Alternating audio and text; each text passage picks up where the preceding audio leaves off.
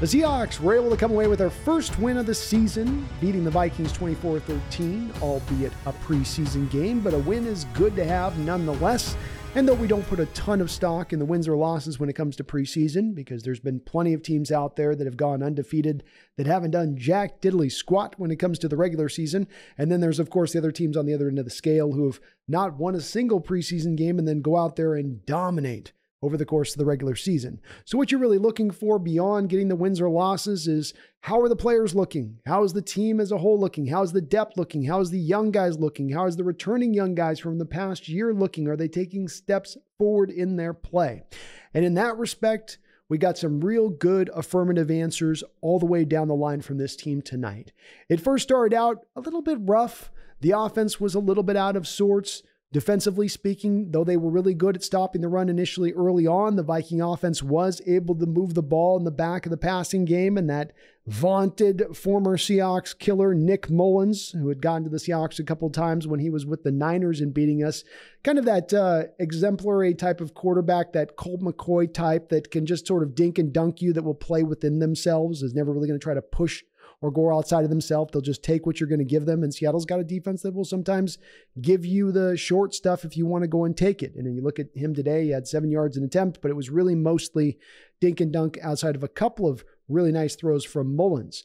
The defense, though, played a really good game all the way throughout. They were strong against the run from the start to the finish. There were no holes to be had. Everybody was gap correct in their assignments, which was really good to see. There were a variety of different players that kind of splashed down the line, including, I think, the guy you got to begin with here, who was Boye Mafe. Mafe was all over the place in the small amount of snaps that he played. He showed you all of that impactful nature that he brings to the run game that we got from last year. And he brought some of the pass rush to bear as well. Didn't play a lot of snaps, but really good in what you saw from him. Also, Derick Hall flashed, especially in on the stunts. When Hall was coming in on that inside stunt, he was coming fast. And he had a couple of different pressures in there that were really, really notable and stood out and uh, very impressive. Mike Morris, also very active inside. He showed a couple times up in this game. Tyreke Smith out of Ohio State off the edge. I thought he flashed a few times in this game. The Hawks only came away with two sacks in total in this game, but they did have eight quarterback hits, and I felt like the pass rush was really strong throughout, even all the way to the end of the game. So though they did give up some yards in the air on the, as far as defensive goes, the run stuffing was there, start to finish. And this is the big thing that I think we worry about when we look at this team going, that was the problem last year. That was where it was failing last year. Have you hemmed that up this year? Have you fixed that this season? And I don't think that this is necessarily an indication that they fixed it, but it's certainly a step in the right direction.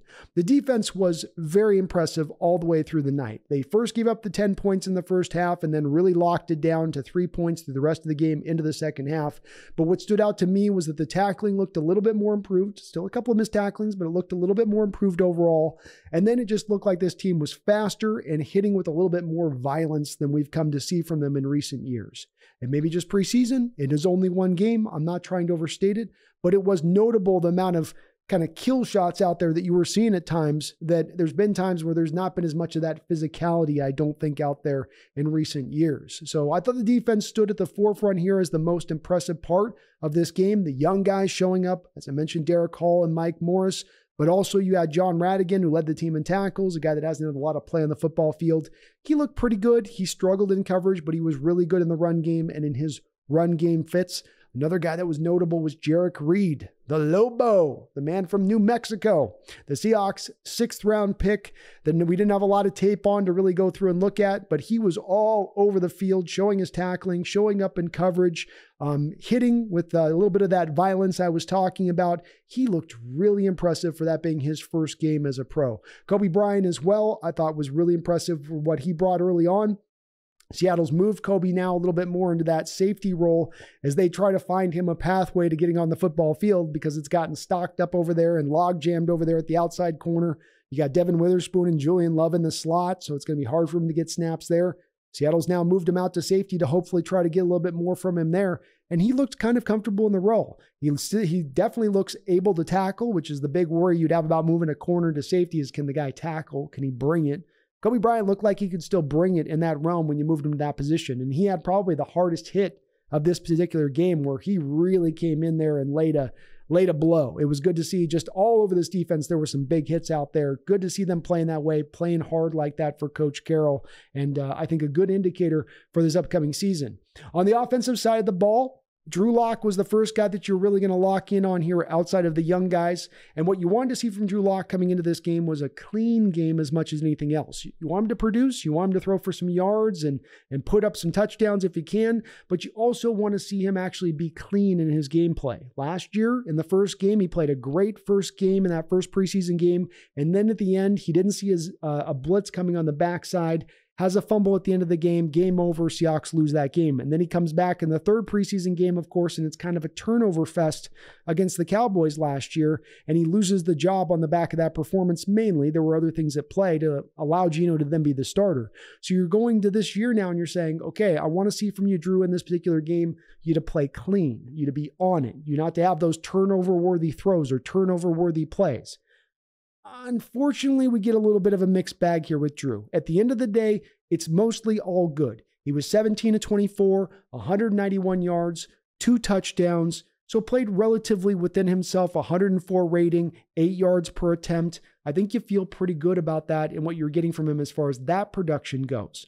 But the mixed bag element of it is there is a fumble on a play where he's not being as aware of the guy coming around his backside and he's trying to scramble out of the pocket and extend the play. And he's got to kind of feel that pass rush on his back and there. There's another throw where he's coming back after making his first read to the second read. And he just sort of decides that he's going to throw it as he's turning back towards that second read crossing. And the ball is tipped. So it is a little bit hard here to say if this was really a poor thrown ball or if the tipped ball then got tipped to the guy who was able to make the interception or not. Nonetheless, it was intercepted. And there was other one other third play here where a guy in Jaxon Smith-Njigba who had a really great start, I think here. He didn't light it up. He wasn't in for a long part of the game, but for the part little bit of the part of the game he was in there, you felt his impact. He had three catches on four targets. Wasn't really used a lot, only got uh, like um, 25 yards on those catches. But the most impressive part of Jaxon Smith's play in this game was actually not the catches he made, which were cool. It was the catch he almost made. And this was a particular throw to me where Drew Lock doesn't have a lot of business of making this throw. And yet you see Jaxon Smith go up and high point a ball that I didn't think he'd have the catch radius to reach, and then go back and almost make an Odell Beckham three fingered like catch on the ball just so impressive.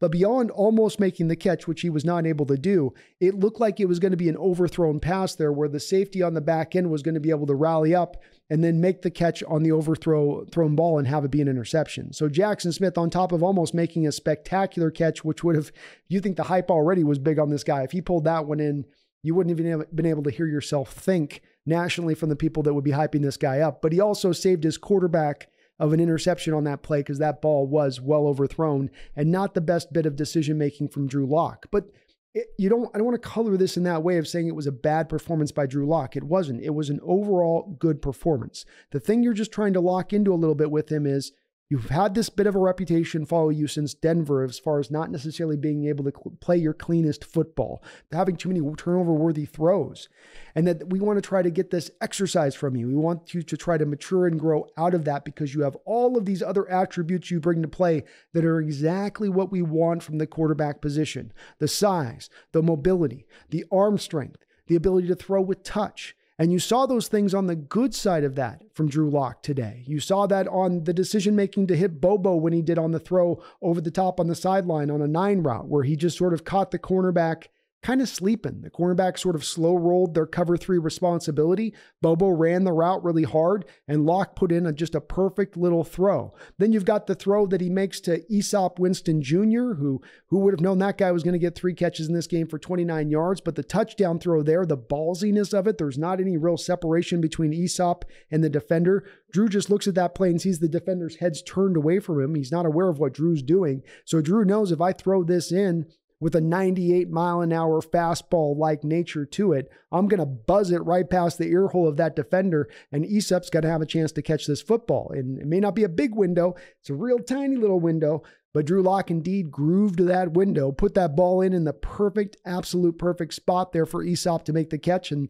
the kid was able to hold on. Props to Easop there because the ball's put right on the money, but that thing literally has smoke coming off the football as it's coming in and arriving, and he was still able to hold on. There was a third throw in this game on a little wheel route where Drew Lock threw the wheel route just a hair a hairpin early on the play where most quarterbacks would have waited an extra beat or they would have tried to really float the ball in over the top, which would have then made the running back hold up and slow down, which would then would allow the defender that was closing in pursuit to then catch up to the ball carrier and it's a minimal gain. Drew dropped back there and confidently kind of just whistled that ball in right over the top into the running back, just getting the ball into his hands really quick, but throwing with some velocity, which then allowed that running back to get up the field there and after the catch and then uh, make a lot of yards after it. Uh, really notable in this game, that guy who made the catch on that play, Bryant Koback, played really well. The Hawks were down McIntosh, down Kenneth Walker, and you know that they weren't trying to run a lot of Zach Charbonnet in this game. Tobek came in here, uh, Koback came in here and really played really well. He had six carries for 32 yards, 5.3 yards per carry on that side of it. He was also the second leading receiver for your Seahawks, three catches, 43 yards on that side of it. The kid ran really hard. He was multifaceted. I was joking on my stream. He was looking like a little Austin Ekeler out there to my eyes. I did mention Zach Charbonnet, who did get a little bit of a run in this game, not a lot. They were definitely being careful with him because of where the running back room obviously is at. He only had four carries for 14 yards, but there wasn't a lot of holes to be found for Charbonnet in this game. And for what was given and what was out there, he was good with it. He, he got what was there to get. He showed off that ability to fall forward, where you have him tackled, you got him held up, and he can still always give you a couple extra yards going forward, which is going to come in very handy in those short yardage situations. He also added a couple of catches out of the backfield, which is another part of his game that we thought we were going to be able to really utilize when he was coming out of UCLA. Um, Seahawks tried a little bit of the, the screen game a bit tonight to uh, differing results, but it was good to see them trying to work on that. There's a lot of different guys that got pass catches in this game, as you would expect when you get down to the third string um, run of it. The two guys we do have to mention here as pass catchers in this game, beyond uh, already um, Jaxon Smith and, and Easop Winston, are going to be Jake Bobo who looked big, who looked, he's kind of a thick six foot four build out there. He had three catches in this game, a 29 yarder on kind of a crossing route, and then that little nine route there where they caught that cornerback kind of sleeping a little bit, unaware a little bit, uh, and he was able to get the touchdown catch on that. Very impressive. Bobo is another guy to really continue to track and, and watch his progress through this preseason period. This was a guy that was one of the more highly talented undrafted rookie free agents the Seahawks were able to bring in. This is not a guy that wasn't picked because he doesn't have have the production coming out of college. He absolutely had the production coming out of college. It was the testing numbers, this being this thing that can drop these prospects in a way and can can put like a scarlet letter A on them when you have these bad testing numbers as he did. But as we saw last today on the football field, this is not a guy that's tremendously slow. He can be football fast. He does have a little bit of quickness to it, and he's just a really good receiver, but he really led the way. Three catches, 55 yards. And why I say it's notable is that this goes in conjunction with what he's been doing in minicamp, what he's been doing in training camp. Hell, even the scrimmage game, Bobo led the team in catches there too, in addition to it, on top of having a touchdown catch right at the end of that scrimmage from a Drew Lock. So some guy, a guy to monitor here, and it's very important to monitor Bobo because, of course, we have the inevitable D'Wayne Eskridge injury, which occurred on the very first play of this game, very first play of the very first game of the first preseason game of the year. D'Wayne Eskridge got injured. Don't know how in, how badly injured he is. It sucks for him. Some people just have that bad luck where you can't get around it, but this was why this makes Bobo's ascent a little bit more notable, where if he can take take this control where he can jump forward in this battle between all these receivers and become now that de facto fourth, fifth guy. You feel a little bit better about your receiving room, especially knowing he can do a lot of the slot stuff, because that's the concern as it stands right now. You have Eskridge on the six week suspension. Then he maybe has an injury now beyond that. Who knows with that? You have Dareke Young, who's fighting off a sports hernia situation, and he might need four to six weeks as far as if he has to go for surgery for that. You might need to call upon a backup slot to Jaxon Smith-Njigba because it starts to get a little bit thin there at the depth chart. The really important, notable thing, though, here with Bobo, when we're watching him do what he's done here in this preseason period, is a lot of those routes were being run from the outside. The big thing I thought with him was that he'd be a guy restricted to being just really a slot guy at the next level, but he showed in this game maybe the guy's got a little bit of juice, a little bit of an ability to actually play on the outside. The other receiver is another one that I know you guys are closely monitoring, who had another really good game out here today, was Matt Landers. I mean, he didn't do a lot. He had three targets, but the one target that he did catch, he made the most of, and it was a very impressive play on his part. You have Holton Ahlers, the backup quarterback, the third string quarterback for the Seahawks in the game at this point in time. They're driving down on the Seahawks. There is a pressure coming in Ahlers' face. He decides, falling off of his back foot, to throw this ball on a on a back shoulder throw to Matt Landers. I don't know if it's really even supposed to be a back shoulder throw by how it's drawn up on that play. I think it's more that Landers is supposed to just run the go route to the back of the end zone.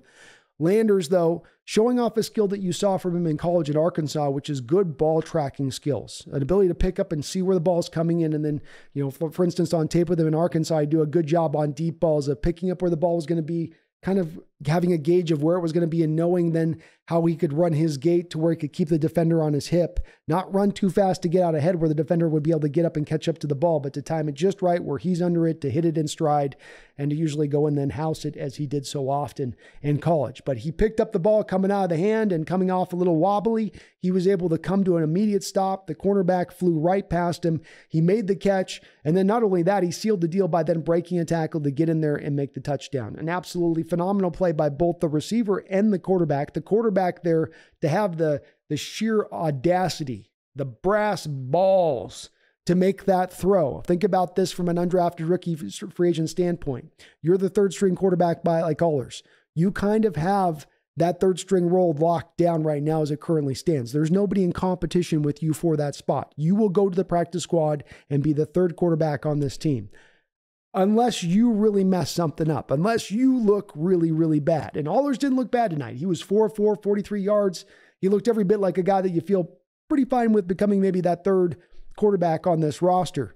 But in that moment to make that throw, where you have a pass rush rushing up into your face, and rather than just throwing it away, rather than just going, look, my spots is certain here on this roster. I'm not going to be an active guy, but I will be the third string guy. I don't have to go out here and make plays necessarily. I got to just do just enough and not mess up that kind of throw where you're on your back foot, and if that gets pick six going the other way, those are the type of throws that can have the team starting to look for other third string quarterbacks. But he completed the throw to Landers, ballsy throw by the kid. You love the the moxie and grit by him to stand in the pocket tall like that and do that, especially that was being his first professional game. This was a, this was a kid who on his first snap of the game literally fumbles his first snap because you know that the nerves are just cooking him and he's just super just upright, hands shaking and all that. But he got himself under control. I thought he uh, as well played a really good game. Um, I think this is as good as you could ask for from a first game of a first season. You saw physicality. You won by all three parts of this team the offense, the defense, and the special teams unit. There was a punt return that was muffed on this in this game where uh, that we were able to recover, and that was where really the turning point of this game came. You had Jason Myers making his field goals. You had Dickson dropping those punts down inside the 20 uh, over and over again as he is oft to do. And that is where you see with this team the plan and the design and how it comes to equal out to wins at the end of the day. Because when you have strong parts all the way down through the team, you're going to win a lot of football games. You're not going to have a lot of weak links that the opposition can go out there and attack. So it was fun to see a complete team victory because this is the blueprint for how you want to you know win football games as we go into the season. It was also nice on just one more final note to see this team controlling this game at the line of scrimmage. Last year, when you would lose football games, you would often lose football games because you couldn't stop the run. But beyond that, it was on both sides of the ball. You were often losing the battle at the line of scrimmage. You're having a team across from you who is more physical, who looks stronger, who look bigger, who look better. And you seem to kind of have to get by with almost a little bit more finesse at times.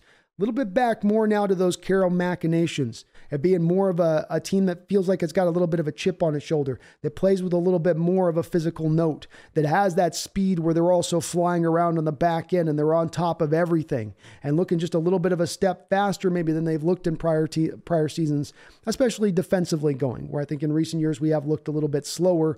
Um, first, that model that used to be what Carroll used to gravitate towards, which was, of course, the bigger, faster, model. They certainly do look to be fitting that part now with this particular game. But it was a fine game start to finish, a highly entertaining game start to finish. Great to see the Seahawks come down with their depth, and at the end of the day, their depth is better than the Vikings' depth. We'll see how the front lines guys do. You didn't have all of your starters starting on the other side either. The Vikings didn't on their end. It always gets tough, and this is why you don't hold a lot of measure to the win or loss record of things. But a win is a win, and this is the note that you want to start this type of year off. You want to be a team to start to take the extra steps. You want to be a team to set that note and say, this is who we're going to be this year. This is the way we're going to win football games. Offense, defense, and we're not forgetting the special teams. You're a key ingredient to this part as well. They all showed up, they all worked together. It wasn't a perfect performance, but it was a damn good one. My name is Brandon Kane. This is the Hawks Nest. Please hit the like button, please subscribe. But beyond all that, don't you ever forget go Hawks.